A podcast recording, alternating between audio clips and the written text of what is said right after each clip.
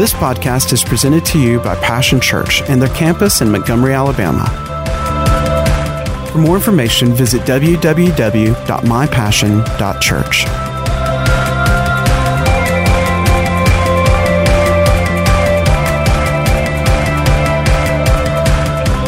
family that you belong to uh, in your humanity, whether it's the Braswell family or the Bush family or whatever uh, your family is, the Hudgens family, uh, wh- whatever your family is, but also it's about the family of God. And so we're going to be talking about uh, doing life together. And that's really what God meant for us to be.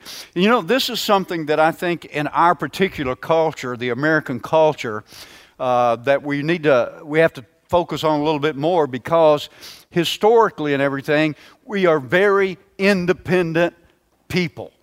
That, that's our history, that's our culture, you know.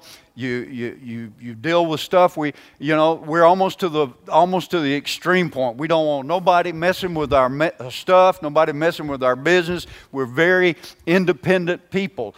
And you know the good side of that is it's built a great nation. But the opposite side of that is, is that it tends to keep us isolated and separated so that we're not able to accomplish all that we could. It would be good, even in our natural culture, if we could all remember that point. You know? Because if we're all living in a house and I'm mad at you and you're mad at me and I decide I'm going to burn your half of the house down, guess what might happen? my half might burn with it, hadn't it? and sometimes, you know, I think we forget that. But sometimes, even in the body of Christ, we do. So we want to talk about doing, we were made uh, to be together in families. In God's original creation, what did He create? He created a family, didn't He? He created a family. It's interesting if you look, why don't we turn there to Genesis 2 just to kind of get us kicked off here? Genesis 2 and 18. We're going to read there in just a moment. God, if, you, if you're familiar with Genesis, you know, especially in the first chapter, it talks about God making the heavens and the earth, and God made the land and the sea and the, and the birds and all, the fish and everything. And after everything, each day of His creation, God says, It is good. It is good. It is good. It is good. And all that. And then, of course, the last day, the sixth day, God made man or mankind. Verse 18 The Lord God said, It is not good. And all of God's original creation, everything He said, it's good, it's good, it's very good, it's good, it's good. And all of a sudden, God finds something by His own measurement, by His own judgment. So it had to be right, didn't it? He found something that was not good. And what was it? It's not good for the man to be alone. And if it wasn't good in a perfect creation before sin for man, mankind not to be alone, it's certainly now after the fall and the ravages of sin, it certainly can't be good for us to still be alone, can it? God has determined that we should be in families. He puts something in our natural and our spiritual DNA that, that says we need a family. We need to be in relationship with other people. It's important. Whether they're just like us or not, whether their personality is different, whether their skin color is different, whether their background is different, is irrelevant. Thank you for that two head nods and one come on. It's still irrelevant. I like that song. I forget who sings it. We all bleed the same. Y'all heard that song? Oh, it's good. It's good, isn't that right? And it's true, isn't it? We all bleed the same. We all breathe the same air. We're all made in the image of God. God has a plan and a purpose for us. And so we need to understand it's not good for us to be alone. It's not good for us to do life alone. And, it, and especially as the body of Christ, it's not good for us to isolate ourselves from one another. We need to come into relationship. I know we're not perfect. My gosh, if you're just figuring that out by now, boy, you just, you just came around, didn't you? I know we're not perfect, are we? We're children of God. God's made us brand new, but we're still growing. We're still learning. We got this stuff right here on the outside, and this thing up here, that bump on your shoulders. I'm still trying to get mine in perfect working order. How about you? So we're not perfect. But that doesn't mean that we can't, by the grace of God, by the love of God, by the Spirit of God, we can still work together as family. And the potential that's in this room when we all uh, work together by the Spirit of God, by the love of God, by the faith of God, by all the talents, the creativity, all the potential that's in this room, it's phenomenal. It's phenomenal. And so we, we're doing life together. God says He wanted us to. I call it God's family plan. You know, if you've got insurance, you know, you can get a, you know, the individual uh, uh, payment plan or you can get the family plan. If you've got a cell phone, you can get an individual plan or you can get the family plan. But you know what? They weren't, the marketers weren't the first one to come up with the family plan. It was God's plan before it was anybody else's plan. It's the family plan. And I want to tell you what, I don't care what the purveyors of, the, you know, the progressive uh, uh, culture and, and all those people have about, you know, what family should look like and what family, that nobody's going to improve on God's plan. Amen. And God put his family together. And he said, when he saw the family together, he said, Now that's good. Family's good. Family's good. You know, uh, you know, in all our family, we have uh, those crazy eccentric people, don't we? You have one in your family? I mean, maybe you, I don't know.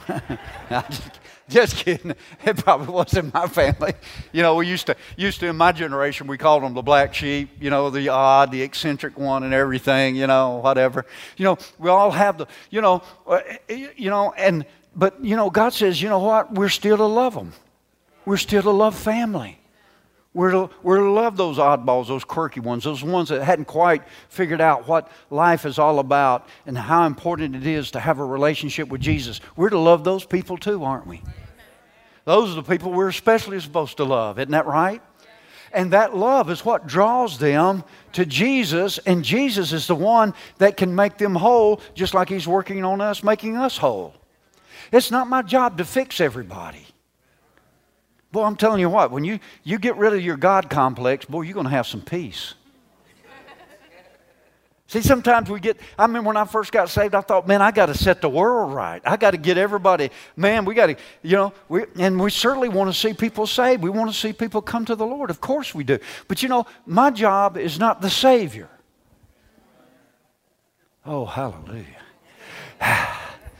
Just put yourself at rest. My, but mine is what? Is to give people the good news in love. Isn't that right? And then they decide what they want to do. It's the family plan. And you know what? Everyone needs someone. Look over in Ecclesiastes. That's right after Proverbs. That's an easy, easy, easy way to find it. Find Proverbs, everybody knows where Proverbs is, right? Just hang a right. Everyone needs someone. Everyone needs someone. Now, I know, I know uh, in my, especially my parents' generation, some of you can relate to this, you know. Uh, you know, my dad was uh, real independent and he didn't think he needed anybody. You know, that was just, and I mean, it was just, you know, that was a generation that, you know, they fought in World War II and they won it, and, you know, and they, they did some marvelous things. They built a tremendous uh, uh, prosper, prosperity and culture and uh, you know and that we were all blessed from but they were super independent. Oh my gosh. They didn't think they needed anybody. I can do it on my own you know. But you know there was a whole lot of tragedy too because people who tried to do it on their own weren't able to do it on their own. Look here in ecclesiastes 4 Verse 9 Two are better than one. Say that with me. Two are better than one. Isn't that what? That's the Bible, isn't it? Because they have a good return for their labor. If either one of them falls down, one can help the other up. And that's true about the body of Christ. That's what we're about here at Passion Church. This is why we talk about, you know, relationships are so important. Our relationship with, with the Father and with Jesus, of course, but also our relationship with one another. Because what? Two are better than one. If one of us stumble, if one of us are going through a difficulty or a hard time, there's someone else that can help strengthen us, that can encourage us, that can pray with us, that can believe with us, that can share with us. Come on. That's what it's about. It says two are better than one. If either one of them falls, one can help the other up. But pity the one who falls and has no one to help them up. Wow. That's true, isn't it? I'm going to tell you what. You know, I've, I've made it through this far through life thanks to God, first of all. Amen. Absolutely. But also, I'm sure I'm glad I had someone to help me Amen. And I've had uh, Cindy, first of all and foremost, of course, but I've had so many others that have helped me too. That have prayed for me, have believed in me, encouraged me, helped me when I needed it, you know, and that's the reason I'm still here. It's not because, you know, I'm so uh, super smart and super spiritual and, and got, did it all right and got it all right and dotted every I and crossed every T the way it needed to be. It's because I've had others who have come alongside and have helped me when I needed it. Anybody else relate to that? Absolutely. Absolutely. So it's almost important. We need to understand we're better together, aren't we? We're better together. We're always strong. You know, there used to be a term, it's kind of fallen out of, you know, they don't use it as much now, catchwords, even in business or in, you know, uh, it was called synergism. Remember that?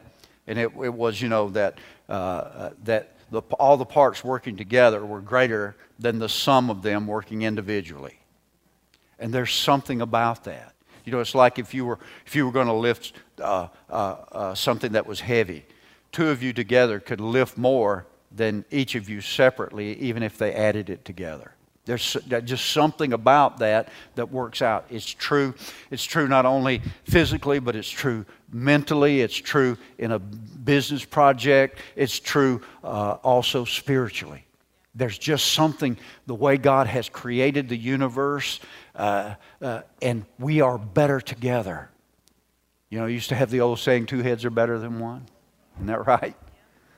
You know, of course, you know, this is one of the reasons why pride, uh, God hates pride so much, because pride has to do with independence. You know, really, and that was the original sin of Lucifer, wasn't it? Pride. I don't need God. I can do it on my own. I know how to do this. You know, and we've all, especially if you've been a parent, you know, you can remember when your children hit that phase in life you know, where they knew better than mom and dad. They could do it better than mom and dad. Some of you may be in that phase now. We're going to be praying for you. No. you know, but there, you know, there's that independence. And of course, we want our children to grow up and be independent of us, of course. That's healthy. But you know what I'm talking about. And so that independent spirit, you know, that's why pride, God hates pride so much because pride brings that independent spirit in that separates us not only from God, which is, of course, the ultimate, but it separates us sometimes from one another. It separates us. And anything that separates us is not from God. Are you listening? It's not, God didn't come to separate us. He came to what? Make us whole and unite us. Amen? Amen? It is a heavenly pattern. Look at Ephesians 3. Now, we already looked in Genesis and we see that God, there in the original creation of mankind, humanity, He made a family. Adam and Eve. He said, Be fruitful and multiply. He said, Create a family. It create a family. And so we see the heavenly pattern here, and I just want to touch on it for a moment as we really introduce and set up uh, this series about doing life together. Doing life together in families. For this reason, verse 14, I kneel before the Father, from whom every family in heaven and on earth derives its name. Isn't it interesting that Jesus in his day was a revolutionary person, not only because of who he was, of course, but also he brought a revelation that was brand new to the Jewish nation. He began to talk about God, Yahweh, as Father. Look in the Old Testament, you can't find it. They had no understanding of God as Father. They didn't relate to him that way. They related to him as the lawgiver. They related to him as the judge. They re- related to him as an omnipotent God, as someone to be feared, and all those things. But nowhere do you see a revelation that he was Father until Jesus began to talk about it and reveal it. And all of a sudden, there began to be a, a new understanding about this God, this Creator, this mighty God, this powerful God, that He was a Father, that He was a God of love, He was a God of mercy, He was a God of compassion, He was a God about families. And that all the families in not only in heaven but on earth derived their identity from the heavenly Father, the heavenly fa- family, because there was a Father and there was a Son. There was a family. And Jesus began to reveal that to us. And here it was, the heavenly par- pattern. It was this there was unity and purpose. Unity and purpose. Jesus said over there in John 10, He said, I and my Father are one. You remember that? And boy, the Jews, whoo, the religious people of his day, they were ready to just kill him. They were ready to kill him. How dare you say that? How dare you say that? It was so revolutionary. They had a hard time wrapping their mind around the idea that God could be a father. Now, God could be a judge. I got that. And you know, even today, in some circles of Christianity, it's easier for some Christians to, to grab hold of the idea that God is a judge quicker than they can that God is a father. Something bad happens, we immediately associate that that had to be God. You know why? Because God's a judge. I mean, he's the judge of all the he's going and that's all true. But see, we think he's out to get us. But Jesus brought a revelation of the Father I mean, remember when he gave the, the parable of the prodigal son? Wow. That, that, wasn't, that wasn't a Moses law thing that he was talking about there. I mean, you know, if the prodigal son had done that under the, the old covenant, he'd have, been, he'd have been disowned, possibly stoned. He sure wouldn't have been welcomed back. He was giving us a picture of family, of the Father. There was unity in, pur- in their purpose because Jesus the Father uh, uh, originated the plan, and Jesus came to bring about the finished part of the plan, and the Holy Spirit is in operation today to enforce the plan. So there's unity and purpose. It was a family. Not only unity and purpose, but there was harmony in their actions harmony in their actions. Remember in John 14, he said, he said, the, he said, the works that I do, he said, they're not for me. He said, it's the Father's works. Whatever I see the Father do, he said, that's what I'm doing. Whatever I hear the Father say, that's what I'm saying. Isn't that right? He told Philip, he said, if you've seen me, you've seen the Father. There was one. And you know, wouldn't it be great if we could say the same thing, if you've seen me, you've seen Jesus. If you, if you come to Passion Church, you'll see Jesus. You'll see the Father. You'll see what He's about. He's about love. He's about forgiveness. He's about healing. He's about restoration. This is what it's about family. We're talking about family, a heavenly pattern, God's plan. We're doing life together. It's better together. Say that with me. It's better together. And love, of course, in everything in the, the, the family of God, love is the motivation. Isn't that right? When we share the gospel with other people that don't know Him, what's our motivation? Love. Isn't that right? If somebody, if you were out taking a hike and you all of a sudden you heard some cries for help, coming up ahead and you went around and you saw there was a ravine there and somebody had fallen in that ravine, maybe even injured themselves, would you stand there and lecture them about their carelessness? what in the world? You, only a crazy person would let themselves be fallen into a ravine like this. What were you thinking? What's the matter with you? But sometimes with, in Christianity, don't we do that with people? Yes. You dirty old sinner. Boy, I'm telling you, you're going to bust hell wide open. They don't need to know that they're sick, they need the cure.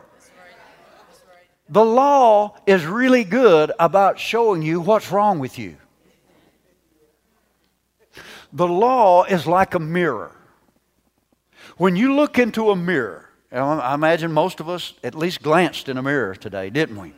When I look in the mirror, all it does is reflect back to me what I look like. I'm not always happy with that. you probably are because you're so young and pretty and handsome. But you know, uh, but I can't get mad at the mirror and bust and break the mirror, curse the mirror. All the mirror's doing is showing me what I am. And see, when we look in the law, all the law can do is reflect back, this is what I am. I come up short. I don't, I don't meet God's righteous requirements. I, maybe I meet it over here, but over here I fail. Maybe you meet it where I fail, but over here you don't measure up. That's all the law can do. The law can't make you any prettier. My mirror, I could look at my mirror all day long. I won't get one day earlier. I won't get any more hair on my head. The gray won't go away. It, I mean, no matter, I can stare at it till I fall down. And I, am still, all it's going to do is, is show me what I am. It cannot change me. That's all the law can do. But if I look into the perfect law of liberty, which is grace, then the Bible says, as we look into that, we're all changed by the Spirit of God from glory to glory.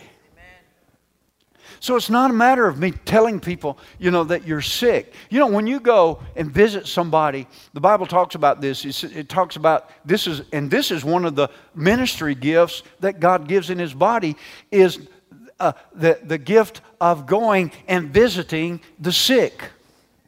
And it says in there, if you read in the, in the, in the Greek, it says, Let him who goes to visit the, the, the sick do it with a cheerful countenance. You ever seen somebody come in the room where somebody's sick? And all of a sudden, you know, oh. I mean, you know, they look like they need to pull up a bed beside them. And I know, you know, and I'm not trying to be critical, but, you know, that's not what they need to see. They're dealing with their pain, they're dealing with their sickness. They hear all the bad reports every day that, you know, again, you know, about this is wrong with you, this is wrong, this test, that test. I mean, they need some good news. They need to see somebody with a smile on their face. They need to see hear somebody that's got some, some joy, some faith, some encouragement coming into the room. They need some sunshine in there. They don't need you to bring your cloud in with you. Bring some sunshine. So, love is the motivation. And so, we're, we're talking about doing life together, Passion Church. And I'm, I'm convinced of this. Listen, if we, this group, this family that's here right now, if we will continue to be committed to do life together, God will do some awesome things through us in our city. And I say that not because I've got some special revelation, but because I've got this revelation. Amen. If we will do what God says, if we will listen to God and, and we will do life together as God says, we can't help but growth. We can't help but grow because where there's life, there's going to be growth. And as we have opportunity, we, we begin to not only meet like this, but we, we meet together in small groups of five, eight, ten together. We do life together in that particular forum and that venue as well, then you know what? Life is going to begin to be multiplied. Life is going to begin to flow out of us to our neighbors, to our coworkers, uh, to our na- uh, to people around us. And where there is life, you know what? People are going to be whole. People are going to come to Jesus. People are going to be drawn in, and, and so there will be growth. And, you know, but we don't have to fret. You know, I've seen this happen with people who are in need of healing. You know, when, when you're sick, when you're not feeling well, when you're in pain, I'm telling you what, that can be your whole world, can it? If you've never had that, then you're excused from this conversation. But I'm telling you, people, I told people all the time, the only thing I found out when I've had pain, the only good thing about it is when it left.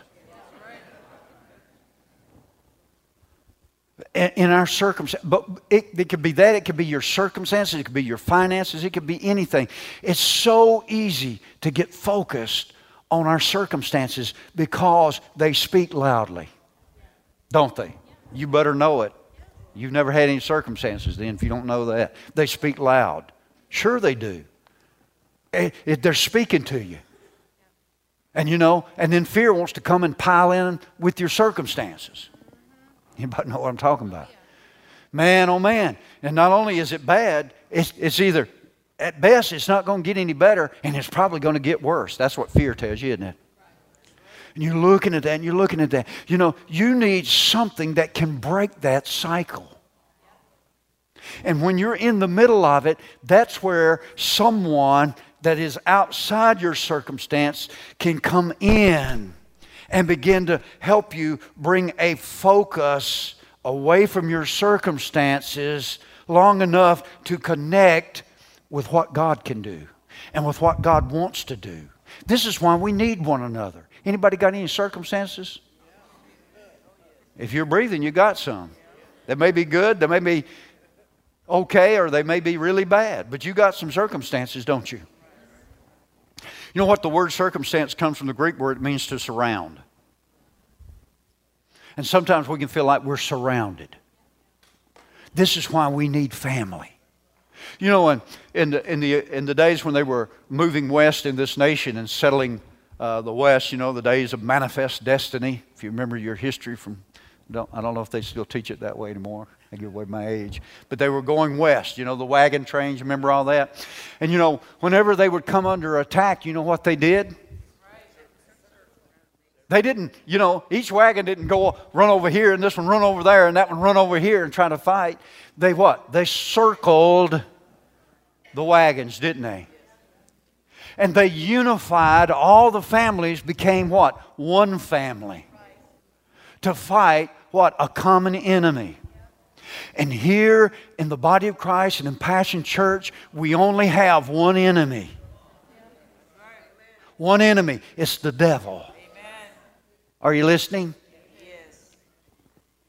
The government's not the enemy. Amen. People of different ethnicity from you, they're not the enemy. Are you listening? They're not the enemy. See, what would happen if they circled the wagons and then started shooting at each other? Their enemies would say, Boy, these crazy pale faces. They're nuts. I mean, they circled their wagons, they had the advantage, and then they started shooting each other. You know, we read the book, we've got all the advantages of being in Christ Jesus. We got all the mighty weapons of God, of, of God's weaponry. We've got the armor of God, the name of Jesus, and all that. And what do we do with it? We shoot one another with it. You know how you shoot somebody? This thing right here. Well, I don't like them. I don't like the way they do things. I don't like the way they looked at me. I don't like, you know, whatever. And we're shooting at one another. Divide and conquer. Let's look over there real quickly. Mark 3. How many believe Jesus knew what he's talking about? All right, um, I'm going to hold you to that. Listen to this. 324, Mark 324. If a kingdom is divided against itself, that kingdom cannot stand. If a house is divided against itself, that house cannot stand. Now, if a kingdom, okay, so if a kingdom, the kingdom of God would be a kingdom, wouldn't it? So if the kingdom of God is divided against itself, Jesus said, What? If a church is divided against itself, what? If your family is divided against itself, what? Satan desires to destroy the family plan. That is his, I mean, that is his bottom line strategy. He wants to divide and conquer. He wants to bring division in your marriage, division between you and your kids. He wants to bring division between you and your mother in law. He wants to bring division in the body of Christ. He wants to bring racial division, gender division, any, anything that you can think of that, that we see dividing our nation or trying to divide families, uh, the family unit or the church. Guess who's behind it? It's not the Republicans behind it. It's not the Democrats behind it. It's the devil behind it. That's right. Yeah, I went there.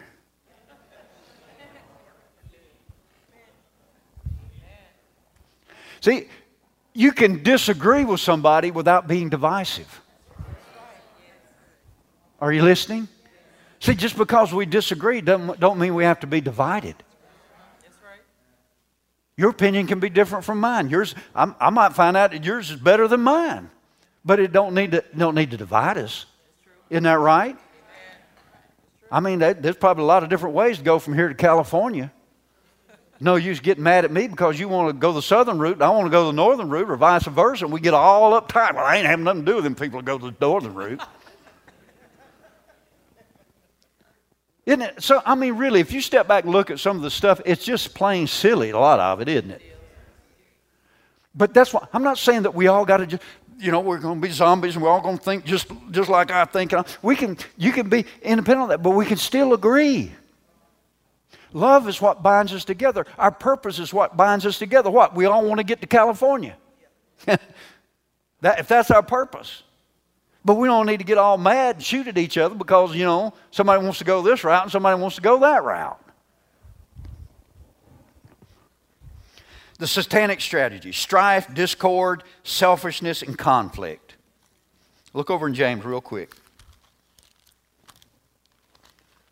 I still got five minutes according to my watch. So I'm not even on your time yet.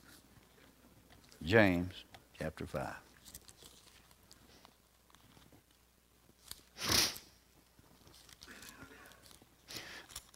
Excuse me, James 3.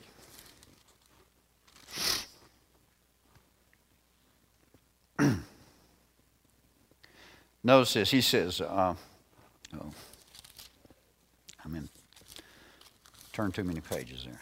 Now that looks right.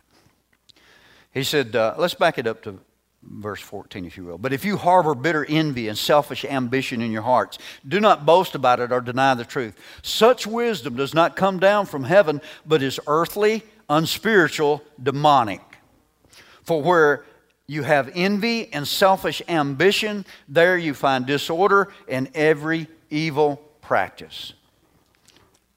What does the devil want to do? He wants to sow strife, conflict.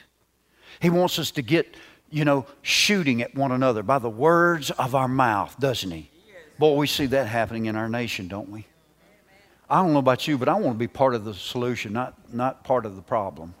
Amen. And we can disagree, but you know what? We can disagree agreeably, can't we? Sure, we can. You don't have to see everything exactly the way I do for us to have fellowship, for us to be a part of the family of God. Man, I'm telling you. See, isn't it the height of pride when I think I know better than everybody else? I'm smarter than 300 and something million people. Wow.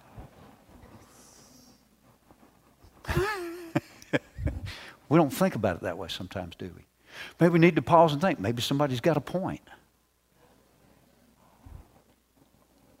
but we can still walk in love, can't we? Thank you for your enthusiasm. Here's the thing it comes down to this fixing the blame or fixing the problem. We're doing one of the two. Isn't that right? When, there, when there's a problem, when there's a conflict, we're either, we're either fixing the blame, They did it. He did it. She did it. They did it. It's their fault. It's his fault. It's her fault. Their fault. You know, we even let that, I can understand that in the world, but we get, let it get into the body of Christ sometimes. Jesus said, when you there's a conflict between a brother or a sister, he said, go and fix the problem, not fix the blame. Isn't that what he said? He even told us how to do it.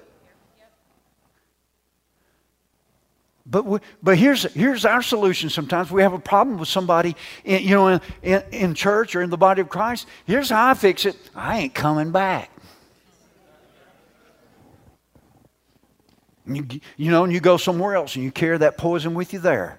You're still mad at the last church you went to. You're all puffed up like one of those puff toads, you know. Sure, sure enough, somebody over there is going to poke you and they're going to get some of that poison out of you too. But you know, he says, if you have a disagreement, if you have something against your brother or sister, he said, go to them. Tell them what it is. Be reconciled to them. Don't get all puffed up and start, you know, spreading the poison to everybody else in the body, in the family. Amen.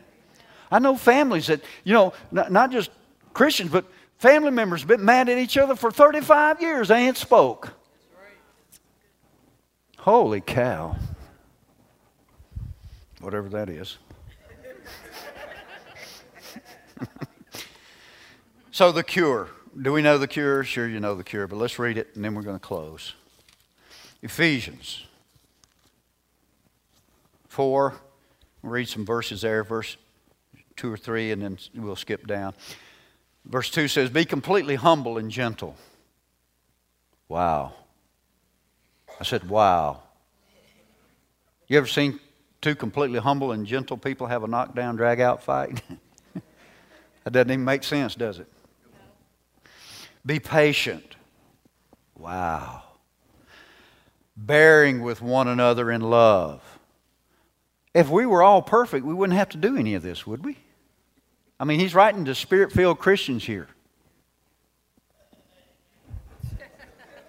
He's not right. This is not written to sinners. This is spirit filled Christians. Tongue talking. Jesus believing. He said, Be patient with one another. He said, Bear with one another in love. Make every effort to keep the unity of the Spirit. Every effort. Well, I'm going to try a little bit, but if they don't straighten up, that's it. Why? Because there's one body, one spirit, one family, just as you were called into one hope. Then look down in verse 29. Do not let any unwholesome talk come out of your mouths. That's not just about cussing, folks. Are you listening to me? Like one guy said, he said, I, he said, I, I don't cuss, smoke, dip, or kick the cat. And we think they're holy. But we spread gossip about people. We find out people's got a fault. Oh, isn't that a surprise? But then we go and spread it. The Bible says love covers a multitude of sins, doesn't it? God didn't call us to spread it, He called us to cover it. You got your job description wrong. But only what is helpful for building others up. We're talking about doing life together. What are we called to do? Build one another up. Encouraging, faith filled, love filled, hope filled words. According to their needs. What do they need at the moment? What kind of encouraging word do they need at the moment? You ever been, you ever been less than your best self at any time in your life? Boy, howdy doody. You've had those days when you were less than your best self. You know what I mean by that, don't you? We all have. At that point in need, I don't need you to pile on me. I need you, I need you to encourage me and say, I know you better than that. I mean, you may be thinking, I sure hope so, but at least tell me, I, I know you're better than that. according to their needs, that, they, that it may benefit those who listen. What's the benefit about? Not about me. It's not about you p- being pleasing to me, it's about me edifying you. We're talking about doing life together.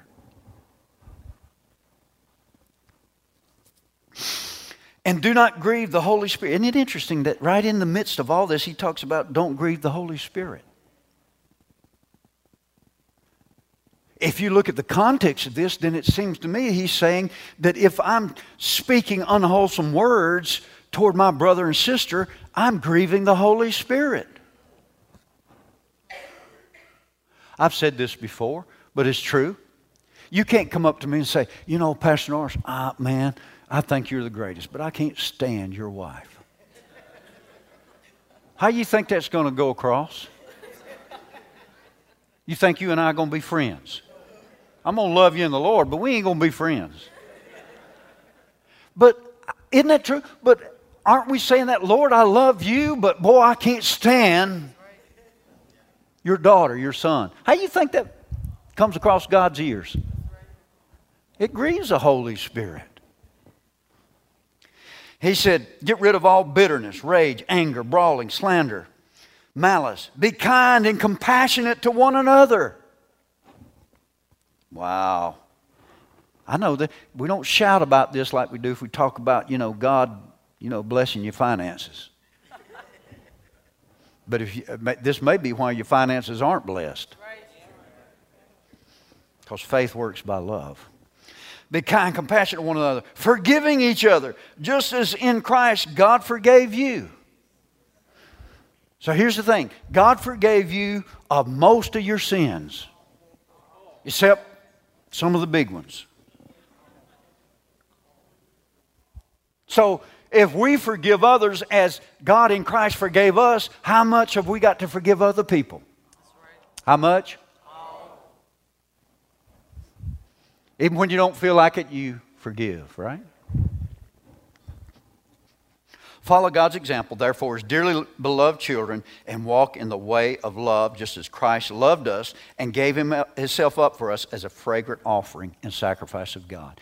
You know, it's a sacrifice to forgive someone who has wronged you. Human nature is, I'm, I'm, you want to get even. That's human. That's the fallen, fleshly, carnal nature. I'm, you know. I told you, man. I, I, I grew up before I got saved. I told you, you know, I had a fuse about this long because I was kicked and put down by everybody. Everybody. Family, everybody. Nobody had a, I can't remember a kind word being said to me. So I had a fuse about this long. And when I got old enough, I didn't take nothing off of nobody. I don't care how big you were. You may whoop me, but you're going to have it to do. That's, that was my attitude. you know, that's not a very good attitude, smart attitude to have. But, you know, that's the way it was. You know, but that, that was what? That was my fleshly nature, that carnal nature. It was just like, you know, okay, you kick and cuss me enough. That's it. It's on now. And so we have to learn that's not our nature now. That's not who we are now. We're in Christ Jesus. We're a brand new creature. I'm going to let love dominate me. But it still takes a sacrifice, just like he said about Jesus. It's a sacrifice what, when we're compassionate, compassionate, kind, forbearing, patient, gentle, forgiving. That, I'm telling you what, that's a sacrifice. Oh, look at me so holy out there. All right, action points real quickly. Are you independent minded? Minded or family oriented? I don't need nobody. Are you family oriented? Because when you're family oriented, that means what? I'm committed to my family even though they're imperfect. I'm committed to my family even if they say something or do something I don't like. You know, in Paul's day, he wrote to the church that was at Ephesus or the church that was at Corinth. You know, there was only one church in the city. Sometimes I think I wish it was still that way because nowadays, see, if you get if you get mad at me, you just go to another church. But in their day, they couldn't. There was only one church there. that might have worked out better, hadn't it, to you? there wasn't another one to go. Where are you going to go to? But are you family oriented? Do your actions say it? Is something hindering your family relationship? Whether it's your immediate family or in the body of Christ, you need to go and get it right.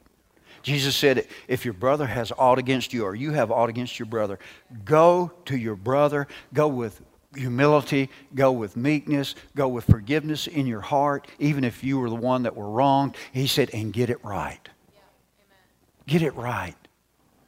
Isn't that, isn't that true? You, you ever had just a, just a, just a, uh, maybe a, a, your elbow or a toe or something or an ankle that that was that was injured just a little bit or it was sore isn't it amazing how just a small part of your body can be like that and man it affects everything you do, isn't it? It can affect you. You, you walk funny. You, you know, you're careful that nobody bumps into your arm, or isn't it true? And when we have these hurts, you know, in in in the church and all, you know, that we're everybody shrunk, you know, shrinking up because you know we all been hurt and we didn't do what Jesus said to. Because when you forgive, you get wholeness. When you forgive, you get free. When you forgive others, there's wholeness that comes. And when we're all whole and well spiritually and emotionally, then you know what? We're not afraid of each other. I'm not afraid you're going to bump into something here. We're not guarded. We're not, you know, all of a sudden we're open with one another. And we're, when we're open with one another, we're open with God, aren't we? Okay. The last one are you willing to fix the problem? Remember what I said? We either fix the blame or we fix the problem. Which are we doing? Fixing the blame or fixing the problem? Let's pray. Father, today, as we look at and have looked at the heavenly pattern, family, we're talking about doing life together. You made us to do life together. You've brought us together here, Lord, under the banner of what we call Passion Church. But Lord, we're in your body. We're part of the body of Christ. We're, we're part of the heavenly family. And, and you've ordained at this time that we are together in this place, fulfilling that part and that purpose you have for us called Passion Church. And Father, this morning, I pray that wherever forgiveness is needed, wherever reconciliation is needed, Lord, that, that we will go to the person and we will get it right. It may be, it may be in our own families at home or extended family. It may be here in the family of Passion Church, but wherever it is, Lord, may there be a reconciliation. May there be a forgiveness that's released. May there be a, a healing and a wholeness come to us like we've never experienced before so that we will no longer be fearful of one another, suspicious of one another, having to be so closed and careful, but we can be open, we can be free, we can be ourselves. And you can work through us to make a difference in our community. Father, I thank you for that. In the name of Jesus.